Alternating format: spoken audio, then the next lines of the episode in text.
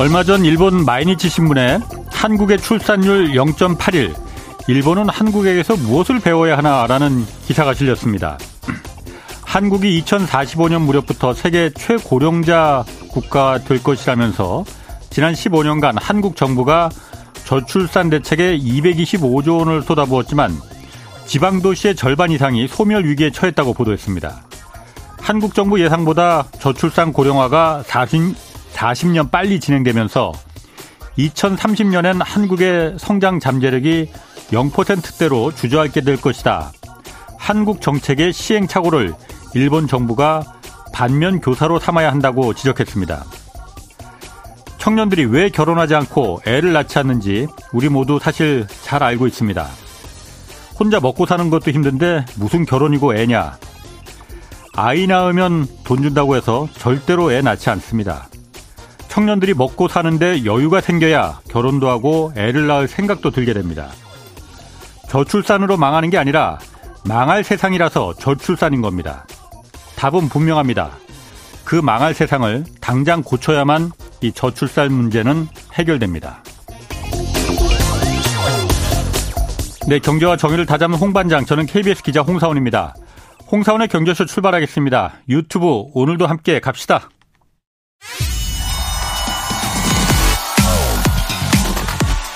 대한민국 경제 오디션 메가 경제스타 K. 여러분, 경제가 어려워서 힘드시죠? 그래서 준비했습니다. 대한민국 경제 오디션 메가 경제스타 K. 힘든 경제 상황을 이겨낸 감동 스토리, 우리 가정의 특별한 경제 공부법, 슬기로운 투자 아이디어, 경제와 관련된 이야기라면 모두 환영합니다. 총 상금 6천만 원을 준비했습니다. 여러분의 많은 참여 기다립니다. 이 프로그램은 당신의 투자의 길을 춤추게 하는 새로운 투자 플랫폼 탱고픽에서 함께합니다. 네, 내가 경제스타 K 12월 9일까지 사연 받고 있습니다. 사연은 홍사원의 경제쇼 홈페이지에 올려주시면 되고, 내용을 얼마나 올리면 되느냐 이런 문의 좀 있습니다. 사연 보내실 때 A4 용지로 2장에서 3장 이 정도면 될 것 같습니다. 자, 오늘 경제쇼 윤석열 대통령의 동남아시아 순방 중에 열렸던 한일 정상회담, 일본 내에서 이걸 어떻게 좀 평가하고 있는지 오늘 좀 분석해 보겠습니다. 박상준 일본 와세다 대학교 국제 학술원 교수 나오셨습니다. 안녕하세요. 네, 안녕하십니까. 자, G20 정상회의 기간에 한일 정상간 회담도 이게 3년 만에 이루어진 거죠? 네. 강제징용 배상 문제 해결 방안, 이게 가장 중점 논의 과제였던 것 같은데, 의제였던 것 같은데, 네. 어떤 논의가 좀 있었습니까? 거기에서 상당히 접근을 이뤘다든가, 예. 그 문제에 대해서 논의를 했다든가 하는 보도는 있는데, 예. 구체적으로 뭐 어떤 해결 방안이 제시됐다든가, 어떻게 합의했다, 그런 얘기까지는 없고요. 예. 거기에 대해서는 뭐 추측만 있는데, 예. 일단 뭐 양쪽 다 조속히 합의해서 해결한다 하는 거에는 의견을 일치하고 있는 것으로 보입니다. 우리 대통령실에서 이제 브리핑하기로는 뭐 한두 개 정도 해법으로 지금 좁혀주고 있다, 이렇게 좀 그러니까 상당히 좀 의견 일치가 좀 접근이 되고 있다, 이런 식으로 좀 그 뉘앙스는 좀 밝혔는데, 네. 사실 그런데 일본 같은 경우에 한일 정상회담을 갖다 계속 거부했었잖아요. 이게 한국에서 그 강제징용 배상 문제에 대해서 한국 측이 중단 진전이 없으면 우리 이거 한국 대통령하고 안 만나겠다라는 거였잖아요. 근데 이번에 어쨌든 만났지 않습니까? 네. 이게 물론 북핵 문제, 그 북한 문제가 이제 있을 수도 있고 그렇지만, 네. 만난 거는 뭔가 한국에서 뭘 내놓지 않았을까? 일본 내에서도 이런 여론이 있지 않습니까? 한국에서 당연히 내놨습니다. 한국에서 내놓지 않으면은, 네. 만나지 않겠다는 게 일관된 입장이었는데, 예. 한국 정부에서도 그동안 계속해서 그 일본 측하고도 접촉을 하고, 예. 또 피해자분들하고도 접촉을 하면서, 예. 그 방안을 강구하고 있었으니까 이번에 한국에서 어떤 제안서를 들고 간 거는 뭐 거의 확실하죠. 그거는. 어떤 건지는 모르시고. 네, 그거는 모르겠지만 대강 현실적으로 가능한 것이, 예. 대의 변제라고 해서 일단은 어떤 기관에서 피해자분들에게 배상을 먼저 하고요. 예. 네, 그 다음에 이제 그 한국에서 어떤 기관에서 혹은 한국 정부 돈으로 배상한 거에 대해서 이제 그 한국의 기업, 관련된 기업들 있잖아요. 과거에, 예. 배상금을 받았던 한국의 기업들, 그리고 일본의 그 기업들, 그 이제 지금 가해자인 일본의 기업들이 우선 그 배상금을 사후적으로 충당을 시키는 것이고요. 여기에 한국 정부도 기업뿐만 아니라 한국 정부도 아마 그 돈을 낼 것이고 예. 일본 정부가 낼 것인가까지는 모르겠어요. 그런데 아마 일본 기업까지는 포함을 시킬 거로 알고 있습니다. 그러니까 그건 박상준 교수께서 이렇게 지금 그 그럴 것이다라고 지금 추정 중에 하나죠. 그렇습니다. 네네. 그러니까 이러나 아니다 하고 나온 것은 일본 언론에서도 한국 언론에서도 네. 바로 이것이다 하고 나온 것은 없고 예. 지금 현재 한국 정부에서도 한 가지로 압축되었다 하는 건 아니니까 네. 저의 이제 추론입니다. 일본 언론에서 그 아사히 신문인가 거기서 이제 나온 보도가 사실 네. 일제 강제 동원 그 피해자 지원 재단 한국에 네. 있습니다. 이 네. 한국의 지원 재단이 먼저 네. 대납하는 방안 이거로 양국이 지금 조율하고 있다 이렇게 보도가 나왔었는데 네. 그거는 일단 한국에서 먼저 피해자들께 그 위안부 그 강제 동원 그 피해자들께 먼저 한국 지원 재단이 한국 재단 돈으로 이제 지급을 하고 네. 나중에 이제 그 미츠비시나 이런 그 피해를 준 기업들한테 네. 나중에 청구를 하자 네. 이 얘기인 거예요, 그러면? 그렇습니다. 청구하면 네. 그 기업들이 줍니까? 그것이 이제 지금 합의를 해야 되죠. 왜냐하면은 그 기업들이 지금까지 한국에 배상을 안 한 것 중에 이유 중에 하나는 예. 일본 정부에서 막았기 때문이거든요. 예. 일본 정부에서 배상하지 않도록. 예. 그러니까 일본 정부에서 만약에 합의를 해가지고 예. 기업들이 배상하는 거를 가능하도록 이제 허가를 하면은 예. 그럼 기업들 입장에서도 해결하고 싶은 기업들이 있을 테니까 아. 그 기업들이 사후적으로는 그 충당을 할 것이고요. 지금 이제 어느 정도까지 그 의논이 될지는 모르겠지만 예. 금액을 어느 정도까지 한다. 여기까지 될지 그렇게 되면은 뭐 좋죠. 근데 그건 아니더라도 뭐 사후적으로 충당을 한다. 한 다음에 그 다음에 사후적으로 이제 어느 정도 부담을 할 것인가 하는 것을 얘기를 할 것 같고요. 여기서 한 가지 일본 기업만이 배상금을 내는 것은 아니고요. 예. 이 안은 아마 틀림없이 한국 측에서도 배상금의 얼마를 부담을 할 거예요. 그러니까 사전적인 미리 내는 배상금 말고 사후적으로 충당할 때도 한국 측에서 어느 정도 배상금을 내고 예. 또 일본 기업이 여기 참여를 하는 소위 과거에 이게 2+1이라고 해서 한국 예. 정부와 기업, 그다음에 일본 기업 그 아닌데요. 네, 그런 방향으로 가지 않을까 싶습니다. 그건 이제 피해자 단체에서 이제 거부했던 거였었고. 그러니까 지금 피해자 단체하고 어느 정도 얘기가 되고 있는지 모르겠어요. 아하. 그런데 이제 피해자 단체에서 만약에 완전히 거부를 하신다면은 또 원점으로 돌아가는 건데 아. 아마 계속해서 저는 물밑 접촉은 왜냐하면 위안부라든가 그런 경험이 있기 때문에 예. 피해자와의 접촉이 있을 거라고 생각하고 그리고 이 대의변제라고 하는 2+1이라든가 미리 이제 어떤 재단이나 아니면 정부 측에서 먼저 배상을 한다 하는 것에 그 이걸 지지하는 논리는 피해자분들이 너무 고령이고 또 직접적인 피해자분들. 예. 그러니까 피해자의 가족은 또 그 다른 문제인데 직접적인 피해자분들은 너무 고령인데다가 이미 돌아가시고 계시고 예, 예. 또 고령이신데 뭐 돌아가시기 직전에 배상받았다 하는 것보다는 좀 더 하루라도 빨리 배상을 먼저 드리자 하는 것이기 때문에. 네. 아니 그러면은 제가 좀 궁금한 게 네. 사후에 그 대위 변제를 하면은 일본 정부가 그걸 갖다가 오케이 했다면은 네. 그냥 지금 일본의 기업과 예를 들어서 네. 한국 기업도 뭐 있으면 네, 네. 지금 그냥 그 기업들이 배상하면 네. 되지 못하러 네. 먼저 한국의 재단이 먼저 하고 나중에 네. 기업들한테 청구하고 왜 그렇게 복잡하게 할까요? 그 어느 정도의 규모로 배상을 할 것인지 네. 그다음에 그러니까 각각 이제 한 분 한 분에게 얼마를 배상할 것인지 예. 그리고 그 범위가 어디까지 갈 것인지 살아계신 피해자분들 플러스 그 피해자분들의 가족들도 있을 것이고요. 예. 네 그런 문제 그다음에 나중에 배상금의 그 포지션을 어떻게 할지 하는 것들이 사실은 굉장히 복잡하기 때문에 아직까지 진전이 없었던 것이거든요. 예. 그러니까 어떤 물꼬를 튼다는 의미죠. 우선은 배상을 먼저 드리고 배상을 한다는 원칙에 합의를 한 다음에 배상을 드리고 그 뒤에 이제 디테일한 거는 의논을 하자 하는 주장들이 뭐 꾸준히 있어 왔긴 했습니다. 그렇군요. 알겠습니다. 네. 뭐 그 부분은 이제 나중에 좀 그 정확한 양국 간의 이제 정부가 발표가 좀 구체적인 내용이 발표되면은 네. 지금 사실 이게 전해주질 않으니까 저희가 좀 이렇게 추정을 네. 할 수 있는 것밖에 없는 네. 거고 다음에 어제도 좀 경제쇼에서 잠깐 얘기를 했는데. 그 윤 대통령이 아세안 정상회의에서 그 한국판 인도 태평양 전략 이걸 선언을 했단 말이에요.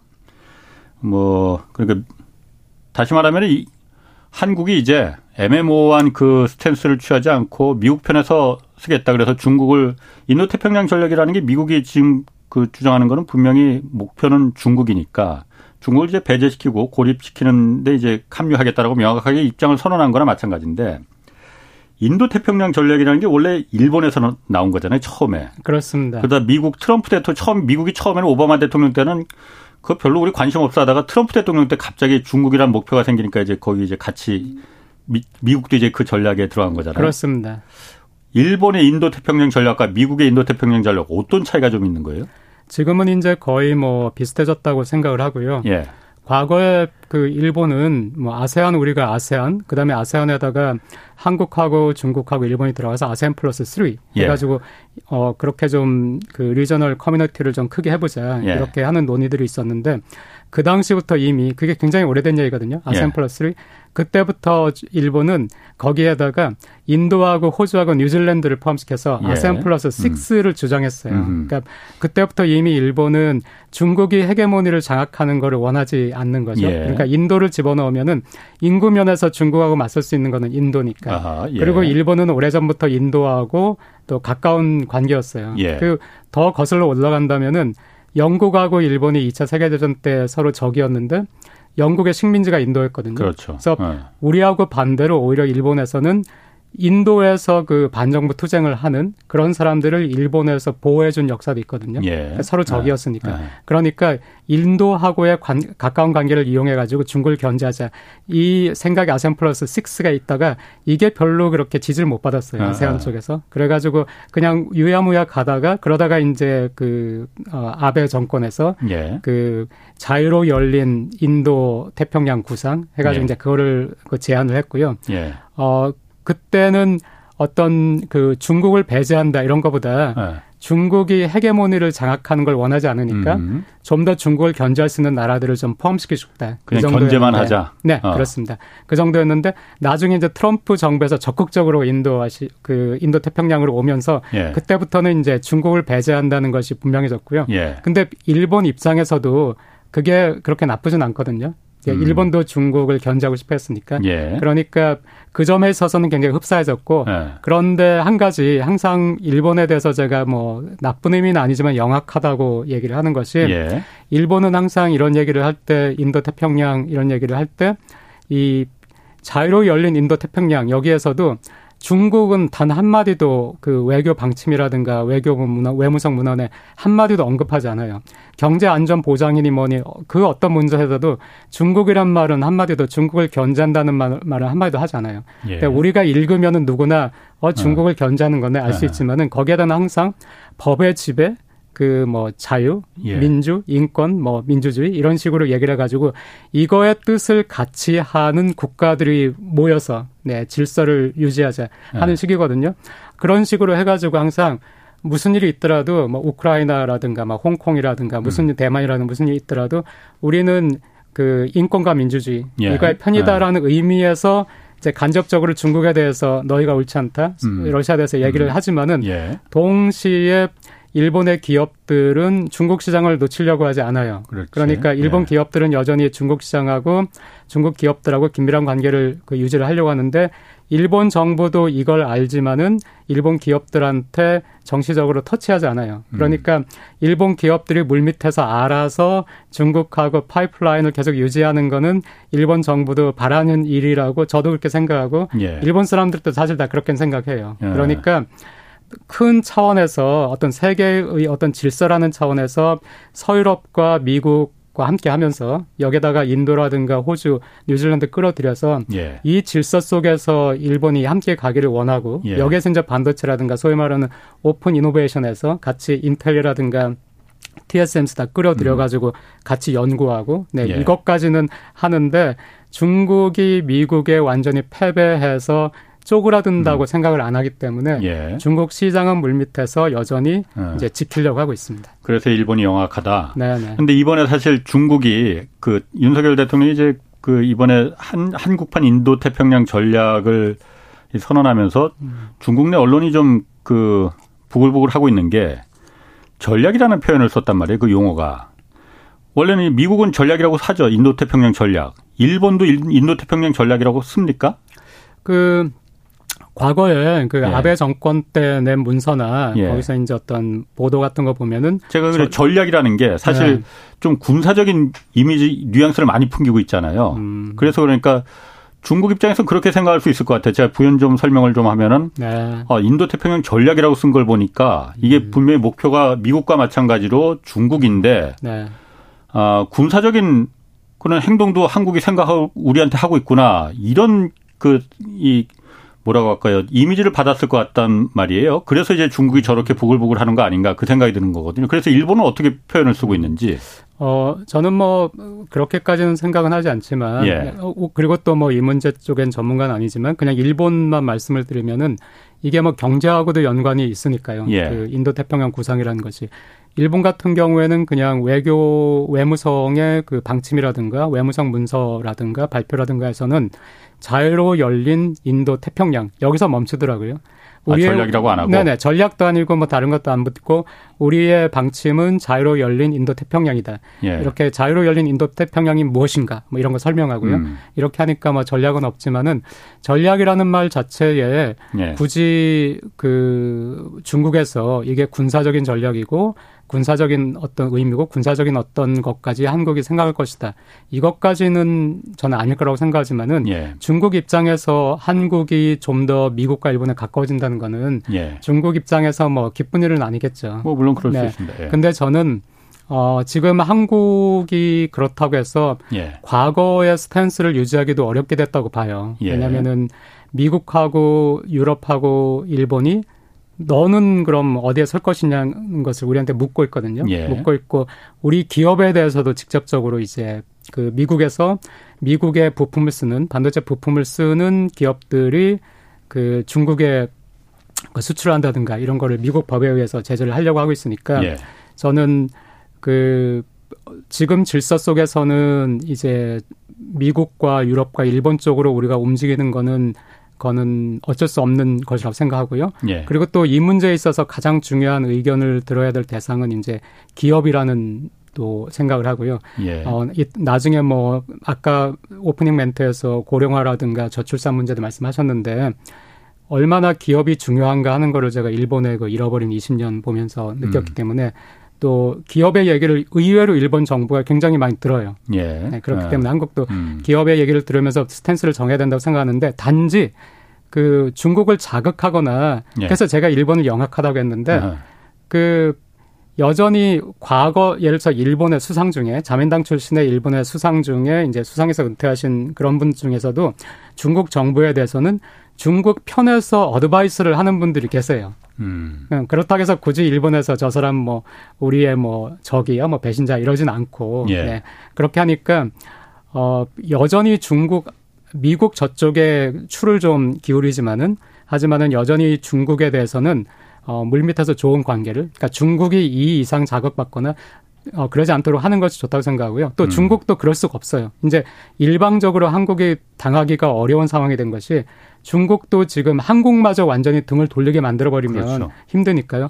이 점도 또 하나 그 생각을 할 수 있는 점이 있고 그렇기 때문에 중국 기업 입장에서는 한국 기업가하고는 여전히 공급망을 유지를 하기를 원할 테니까 이런 것들은 잘 해야 된다고 생각하고 마지막 한 가지는 참 미국도 모순적이에요. 왜냐하면 그렇게 중국하고 대립하고 있는 것 같은데 가장 큰 기업들은 애플, 테슬라 중국에서 여전히 만들고 중국에서 엄청 팔고 엄청 돈을 벌고 있거든요.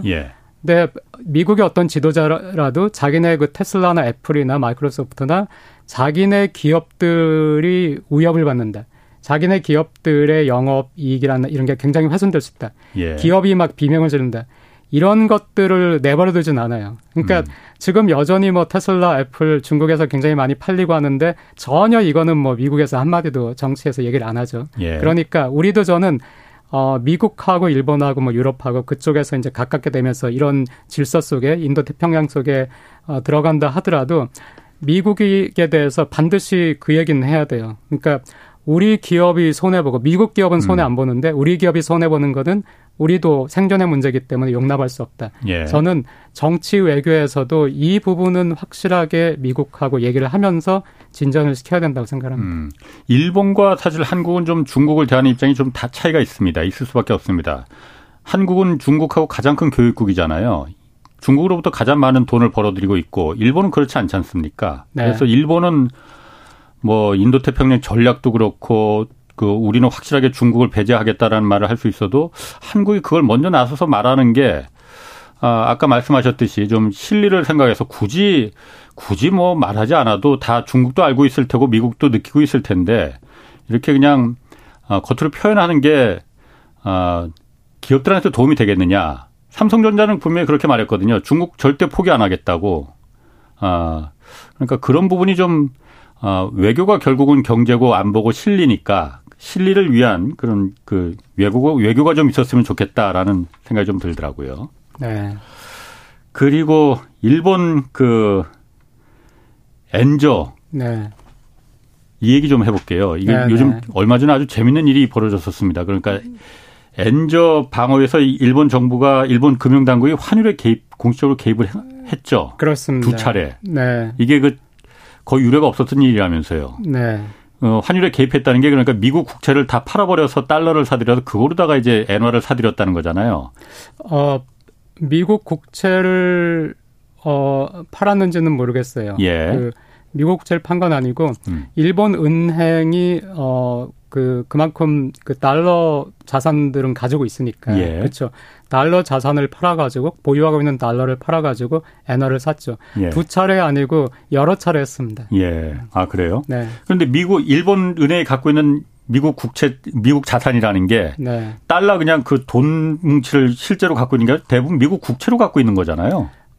네. 어느 정도 비중인지는 모르겠지만 네. 보통 외환 보유고 하면은 예. 국채가 큰 비중을 차지하고 있긴 하죠. 예. 그래서 지금 미국 연방준비제도나 미국 그 중앙은행에서 당황했던 게 중국은 뭐 사실 미국 국채를 계속 좀 줄이고 있습니다. 그런데 지금 일본이 미국 국채를 가장 많이 갖고 있잖아요. 옛날에는 미국 중국이 갖고 있었는데 네. 중국이 많이 줄여들여서 지금 일본이 네. 가장 그 많은 미국 국채를 보유하고 있다고 그러더라고요. 그런데 네. 일본이 금리를 못 올리지 않습니까? 그렇습니다. 그러다 보니까는 이 엔화 가치가 점점 이렇게 마지노선을 넘어서 막 추락하다 버리니까 네. 네. 이 미국 국채를 팔아서 네. 거기서 달러를 네. 챙겨서 그거로 다 네. 이제 엔화를 사들이는 그러다 보니까 미국 국채 시장이 흔들리는. 그래서 미국의 그 국채 시장이 흔들리다 보니까 미국 정부가 뜨거 이래서 이제 그 강달러 현상이 지금 좀 주춤해진 거 아니냐 그런 분석들이 있거든요. 제가 가지고 있는 분석과는 다르네요. 그래요? 박 교수님은 네. 어떻게 분석하십니까? 제가 이제 그 생각하는 거, 제가 예. 또 분석하는 것은 일본 엔화가 우선은 지금 약세가 될 수밖에 없는 상황에 있고요. 예. 금리 차가 굉장히 벌어졌으니까요. 그렇죠. 그러니까 금리 차가 벌어졌는데 일본 엔화가 결코 안전자산은 아니거든요. 굉장히 네. 이제 일본 쪽에 불안한 요소들이 많으니까. 근데 일본 엔화라는 것이 예. 금리차가 벌어져가지고 지금 일본 엔화를 사지 않고 미국 달러를 사고 있는데 여기에다가 지금 플러스 무역수지가 적자거든요. 예. 그러니까 무역수지가 적자란 얘기는 수입할 때 필요한 달러를 어디선가에서 가져와야 되잖아요. 그렇죠. 예. 그런데 금리에 대한 기대라는 것이 있으니까 미국 금리는 더 오를 수도 있다. 예. 네, 이 기대를 할 때는 미국 금리가 더 오를 수 있다면은 일본 엔화는 더 빠질 수도 있다. 예. 네, 이렇게 되니까 그 상황에서는 달러를 가진 기업들이 달러를 시장에 내놓지 않는 거예요. 근데 지금 수입하는 사람들은 일본은 에너지하고 식량의 작업도가 굉장히 낮으니까 예. 이거는 뭐 어쩔 수 없이 수입을 해야 되는데 이 수입할 때 달러가 필요한데 예. 이 달러를 가진 기업들은 또 달러를 시장에 내놓지 않으니까 그러면은 달러에 대한 과수요가 발생해서 예. 이거는 그런데 제가 과수요라고 너무나 많은 수요라고 말씀드렸지만 가짜 수요나 투기를 위한 수요가 아니라 실수요죠.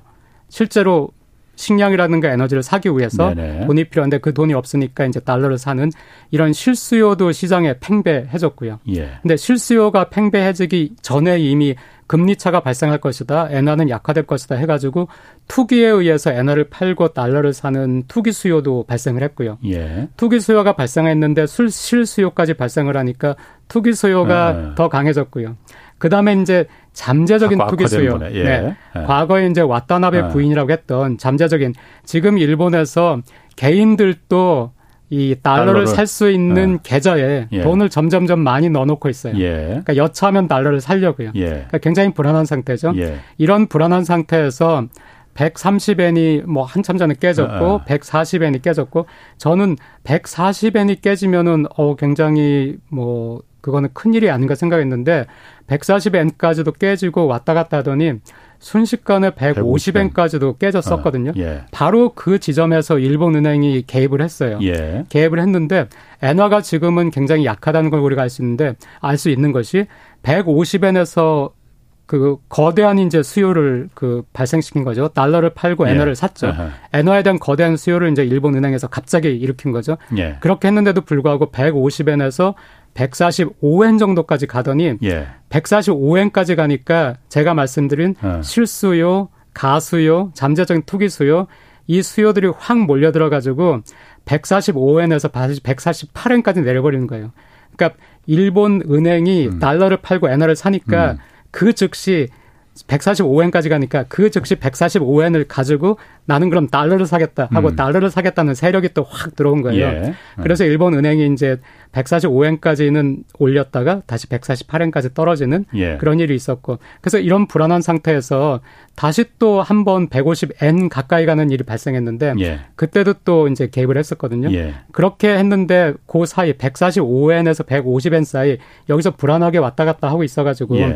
그때는 되게 불안했어요. 제가 일본에서 23년을 살았는데 예. 일본 23년 중에서 일본의 엔화하고 국채가 가장 불안했던 때가 그때였어요. 23년 중에서.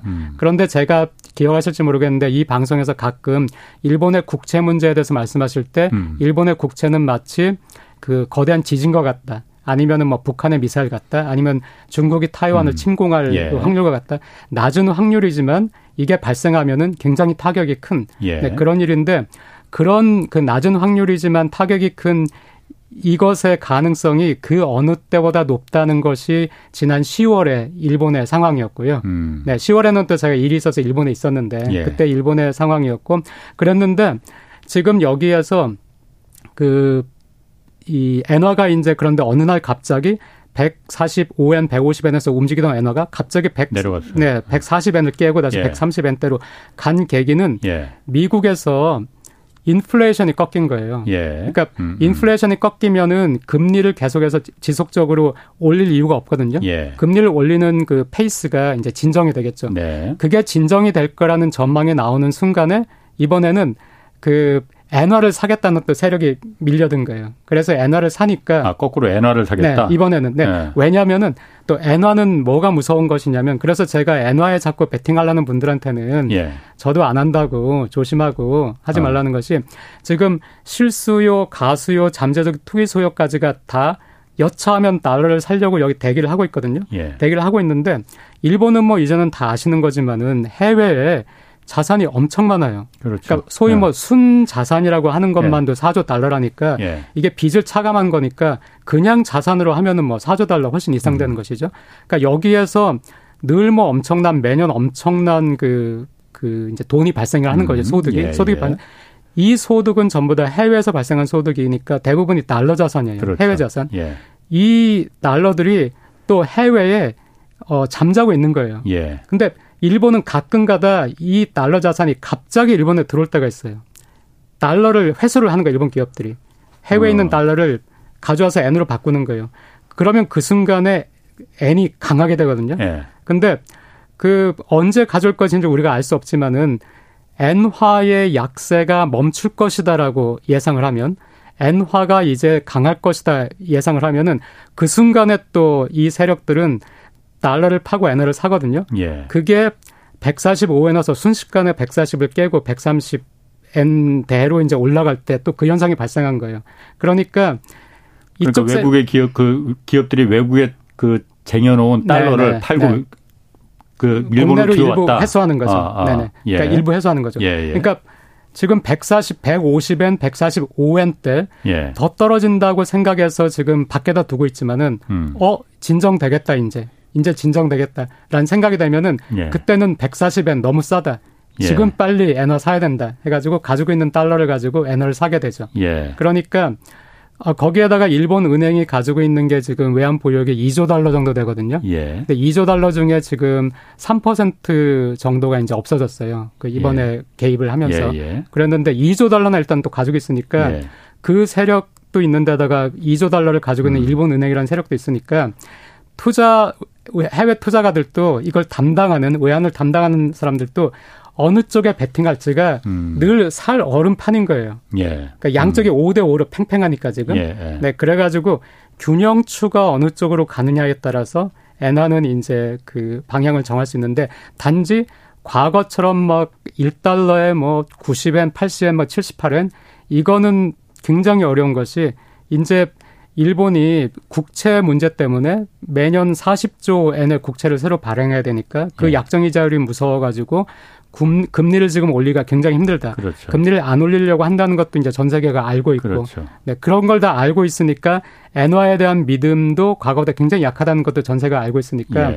엔화가 아주 초강엔 그런 예. 것이 되기에는 굉장히 힘들고요. 예. 약한 상태에서 더 폭락을 할 것이냐 아니면 지금을 유지하면서 130엔대에서 그냥 횡보를 할 것이냐 하는 것은 예. 결국에는 지금 상황으로는 미국의 금리, 금리를 결정할 수 있는 미국의 고용과 인플레이션 거기에 달려 있다고 볼 수 있겠습니다. 그럼 일본이 그 금리를 올리지 못하는 이유는 그 저금리 정책을 계속 유지할 수밖에 없는 이유는 발행한 국채가 워낙 많으니 그렇습니다. 그래서 금리를 올리면은 정부가 그 국채 이자를 부담을 못하기 때문에 정부가 망할까 봐 지금 그러는 거잖아요. 그렇습니다. 이걸 언제까지 그럼 이어갈 수가 있는 거예요? 계속 이어갈 수는 있는 겁니까? 네. 이것도 역시 똑같이. 그러니까 이게 교과서에 없는 현상이에요. 그래서 일본이 항상 어려우면서도 재미있는데 일본이라는 것이.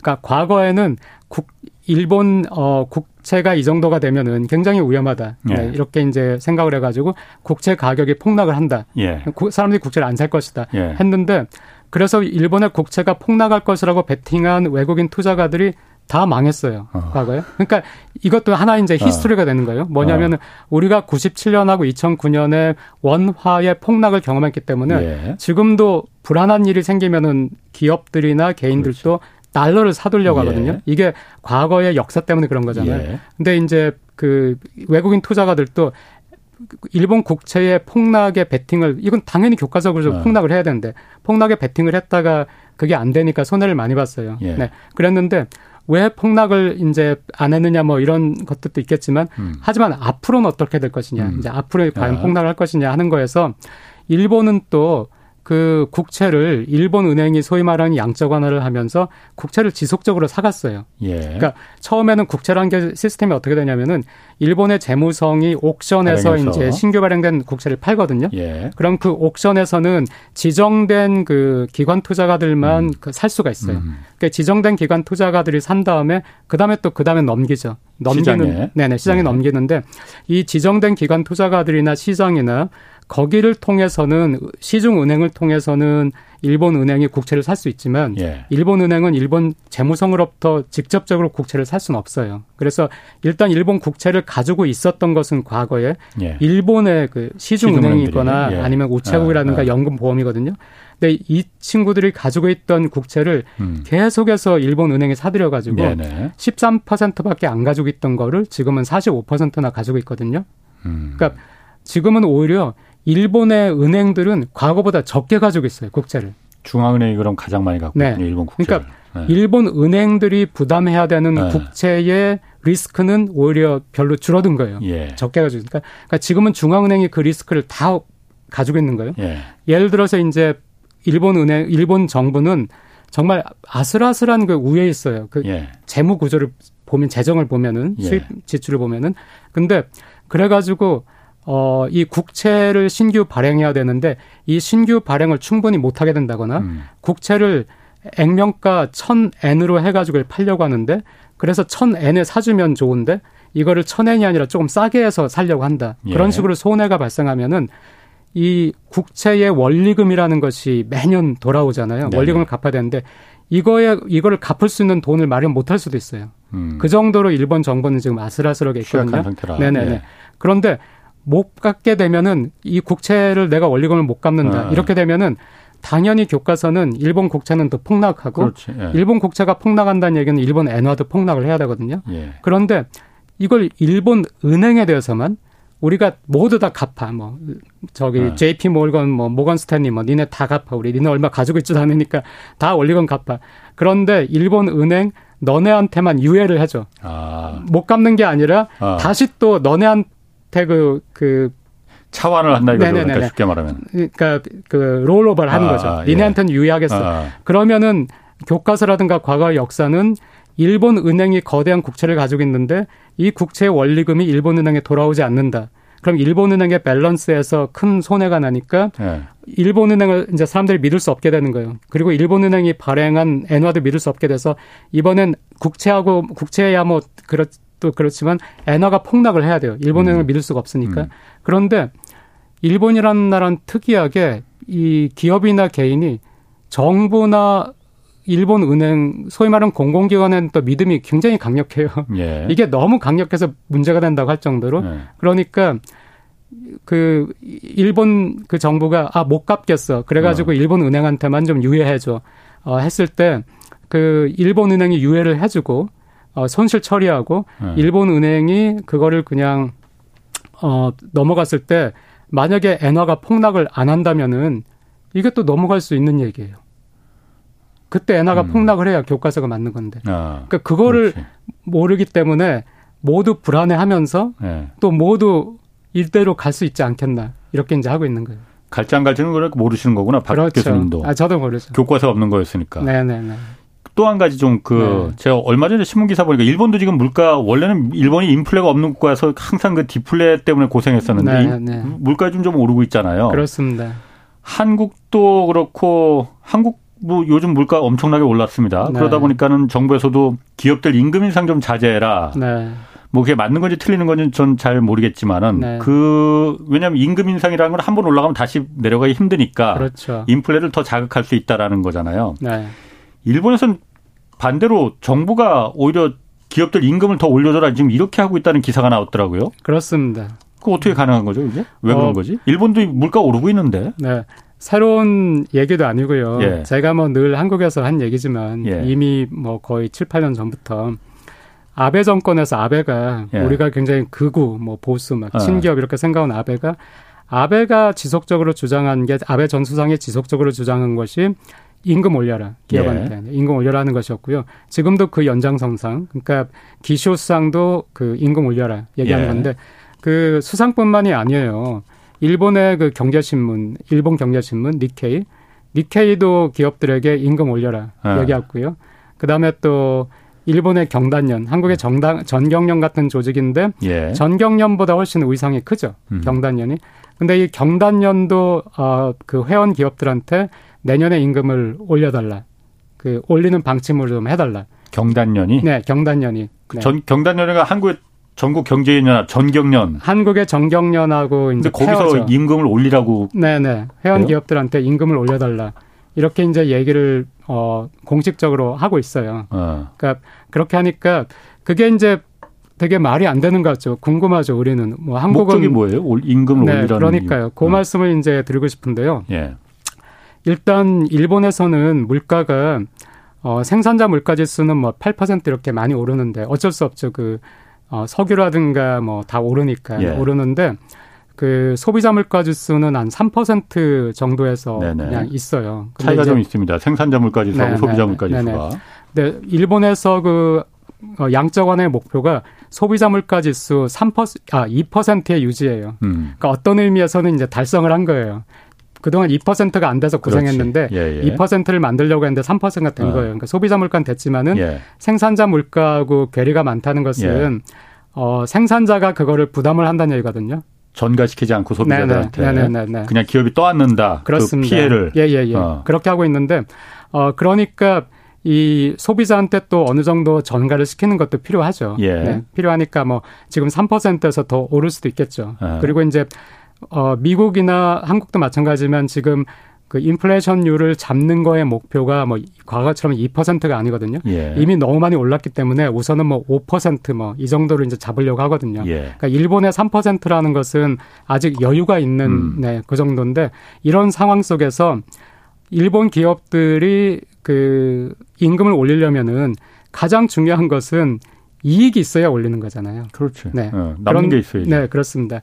그런데 전 세계가 지금 힘드니까 예. 전 세계 기업들도 지금 좀 힘들죠. 예. 힘들긴 하지만은 우리나라든 뭐 미국이든 어디든 그 생각해 보시면 작년을 생각해 보시면은 작년에 주가도 굉장히 높았죠. 그 높았고 예. 의외로 기업들이 삼성전자를 생각해 보셔도 삼성전자가 의외로 작년에 사상 최대 실적을 냈다. 맞습니다. 매 분기마다 이렇게 예. 했죠. 그게 일본도 똑같거든요. 예. 일본 기업도 2021년에 사상 최대 실적을 냈어요. 예. 그래가지고 올해 여름 보너스도 굉장히 많이 줬어요. 그러니까 많이 벌었으니까 그랬는데 올해는 작년보다는 못할 거예요. 당연히. 경제가 안 좋으니까. 전세 예. 경제가 안 좋으니까. 그렇긴 한데 일본 기업들은 또 이게 아이러니인데 엔화가 폭락하면서 영업이익이 느는 거예요. 해외에서 파는 해외에서 파는 거는 줄어드는데 예. 그 줄어든 것이 엔화로 환산될 때는 이게 엔화로는 또 늘어나는 거예요. 그렇죠. 네.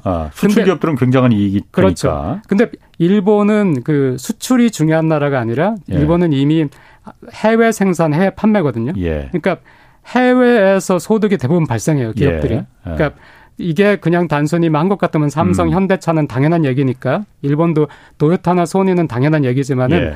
도요타, 소니의 얘기가 아니라 아지노모토, 뭐 키꼬망 이런 뭐 음식회사들 최근에 한국에서도 이제 음식회사들이 막 해외로 진출을 많이 하잖아요. 예, 예. 일본은 이미 그 회사들이 50% 이상을 해외 생산, 해외 판매이기 때문에. 수출이 아니고 아예 해외에서 다 생산해서 판매하니까. 그렇습니다. 해외 생산, 해외 판매. 그뿐만이 아니라 일본에서 가장 큰 금융그룹이 미쯔비시 UFJ라는 금융그룹이거든요. 예. 이 그룹은 이미 45%의 매출액이 해외에서 발생하고 있어요. 예. 예. 그리고 일본의 종업원이 100명이면 해외 종업원이 25명. 그러니까 일본이 우리가 생각하는 것보다 어마어마하게 지금 해외에 그 진출을 예. 해 있는 거예요.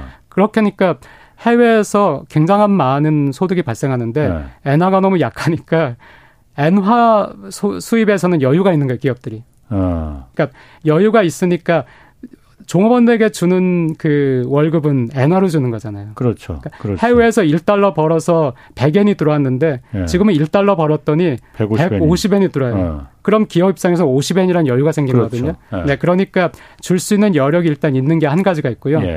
또 줄 수 있는 여력이 있다 하더라도 지금 기업 하는 분들은 안 주고 싶고 하는 경우가 많죠. 여력 있어도 네. 그거 안 주는 게 네, 원래 네, 생깁니다. 네, 네. 그거 욕할 수는 없고. 네. 그런데 예. 그런데 이 한국하고 다른 게 하나 있어요. 예. 그러니까 한국은 이제 이 말씀을 꼭 드려야 되는데 버블이 끝나고 예. 버블이 이제 끝났죠. 한국도 예. 조금 전에 이거 이 방송하기 전에도 그 이제 뉴스에서. 예.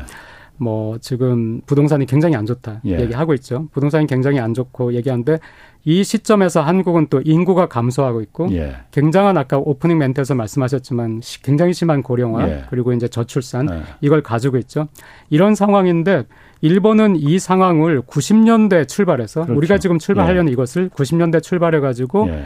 30년이나 끌어온 거잖아요. 예. 그러니까 지금의 한국 사람들하고 한국 기업인 한국 정부가 가지고 있는 마인드하고 일본이 가지고 있는 마인드가 좀 달라요. 그러니까 일본도 과거에는 똑같았어요. 예. 임금 올리란 무슨 말이냐. 우리 죽겠는데. 이렇게 했는데 일본이 오랜 장기 침체를 겪으면서 예. 깨달은 것이 고용하고 임금이 불안하면은 이건 나라가 끝이다.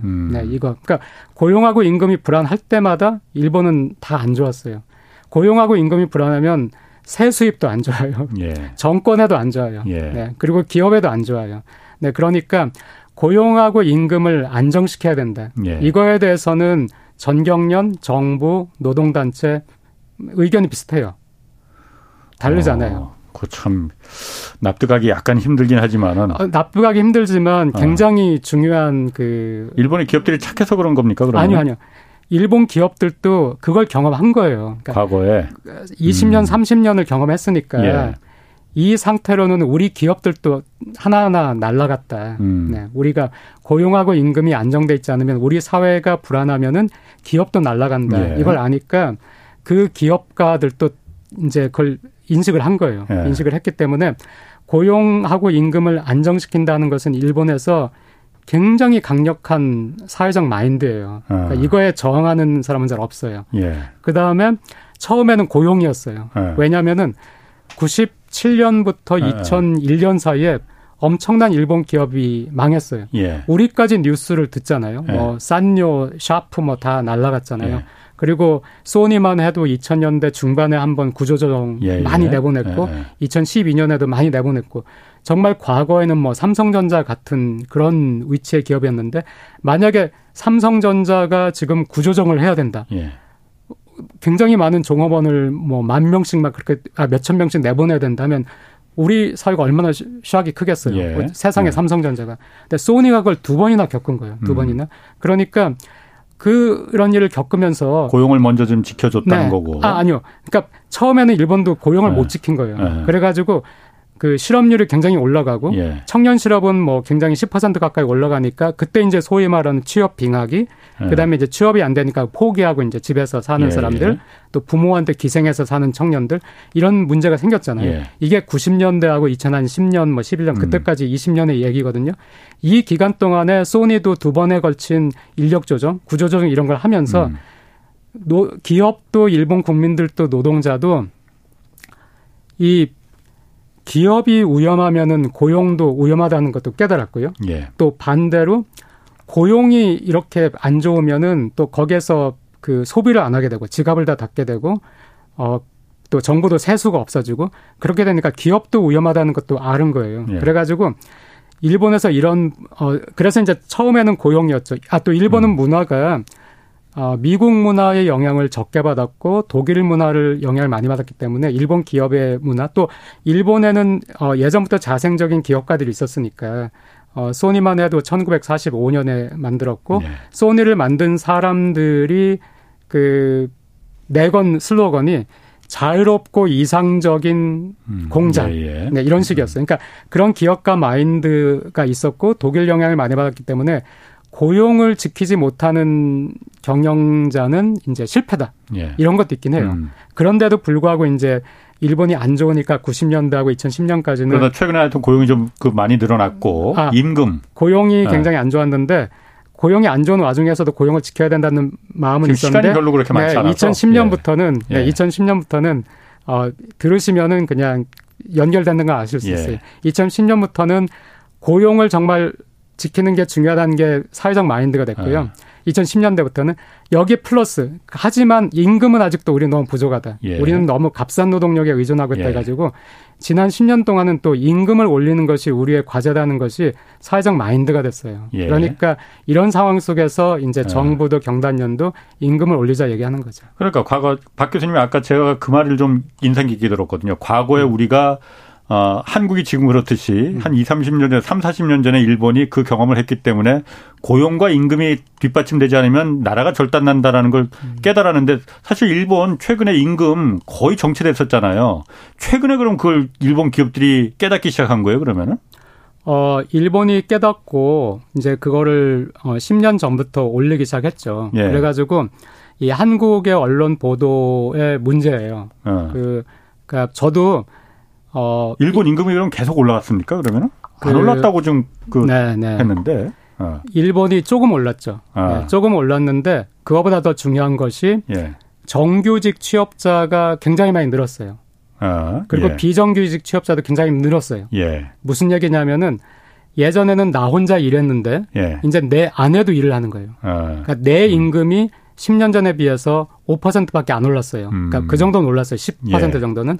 그러니까 이거 별로 안 올랐죠. 하지만은 내 아내가 내가 100만 엔을 벌었는데 내 아내는 이제 50만 엔을 벌어. 그러면은 나는 10% 임금 오른 게 별거 아닌 거예요. 내 가계로 따지면은 거의 뭐 그 70% 정도가 올라버린 거예요. 아, 그렇구나. 네. 알겠습니다. 오늘 박 교수님께 저희가 제가 앞에 오프닝에서 말했듯이 저출산 일본의 우리가 좀 이제 좀 일본한테 좀 배워야 될 입장이 뒤바뀔 수도 있어요. 그건 다음에 다시 한번 나와서 좀 부탁드리겠습니다. 아, 55분이면 끝나요? 예, 예. 아, 정말 죄송해요. 제가. 자, 박상준 와세다 교수였습니다. 고맙습니다. 네. 자, 내일은 유튜브 경제쇼 플러스 업로드됩니다. 이번 주에는 내년 주식시장 전망 자세히 짚어보겠습니다. 지금까지 경제와 정의를 다잡는 홍반장, 홍사원의 경제쇼였습니다.